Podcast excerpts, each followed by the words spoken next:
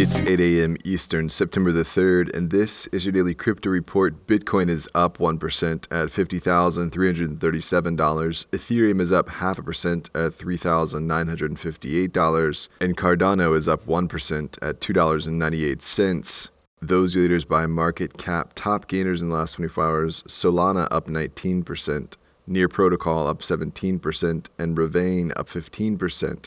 Today's episode is brought to you by the digital marketplace Ungrocery. If you've ever thought about who your food comes from, Ungrocery is the place to shop. Join the food people online at ungrocery.com. Well, Inter Milan has signed a $100 million sponsorship deal with Zytara Labs and the Digital Bits Foundation, with Digital Bits branding to grace the sleeves of the kits. Zytara Labs builds products and platforms to create and sell NFTs. They'll take the title Official Global Digital Banking Partner for Inter. As part of the deal, Zytara will develop the club's mobile app to integrate directly with Zytara's banking technology and enable access to crypto based products. It's not the first Digital Bits Zytara collab in Serie A, as the duo is also sponsoring AS Roma.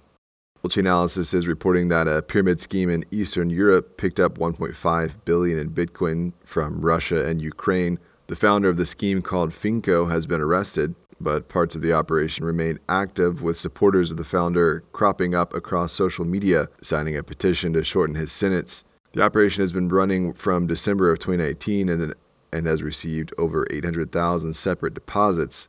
The investment scheme ultimately drew a warning from the Bank of Russia, which reported that it showed signs of a pyramid scheme in a February notice. The Chainalysis report illuminates that Eastern Europe is more likely than Western Europe to send deposits to scams. On a country level, Ukraine has the highest number of visits to cryptocurrency scam sites globally, more than double the next country on the list, which is the US.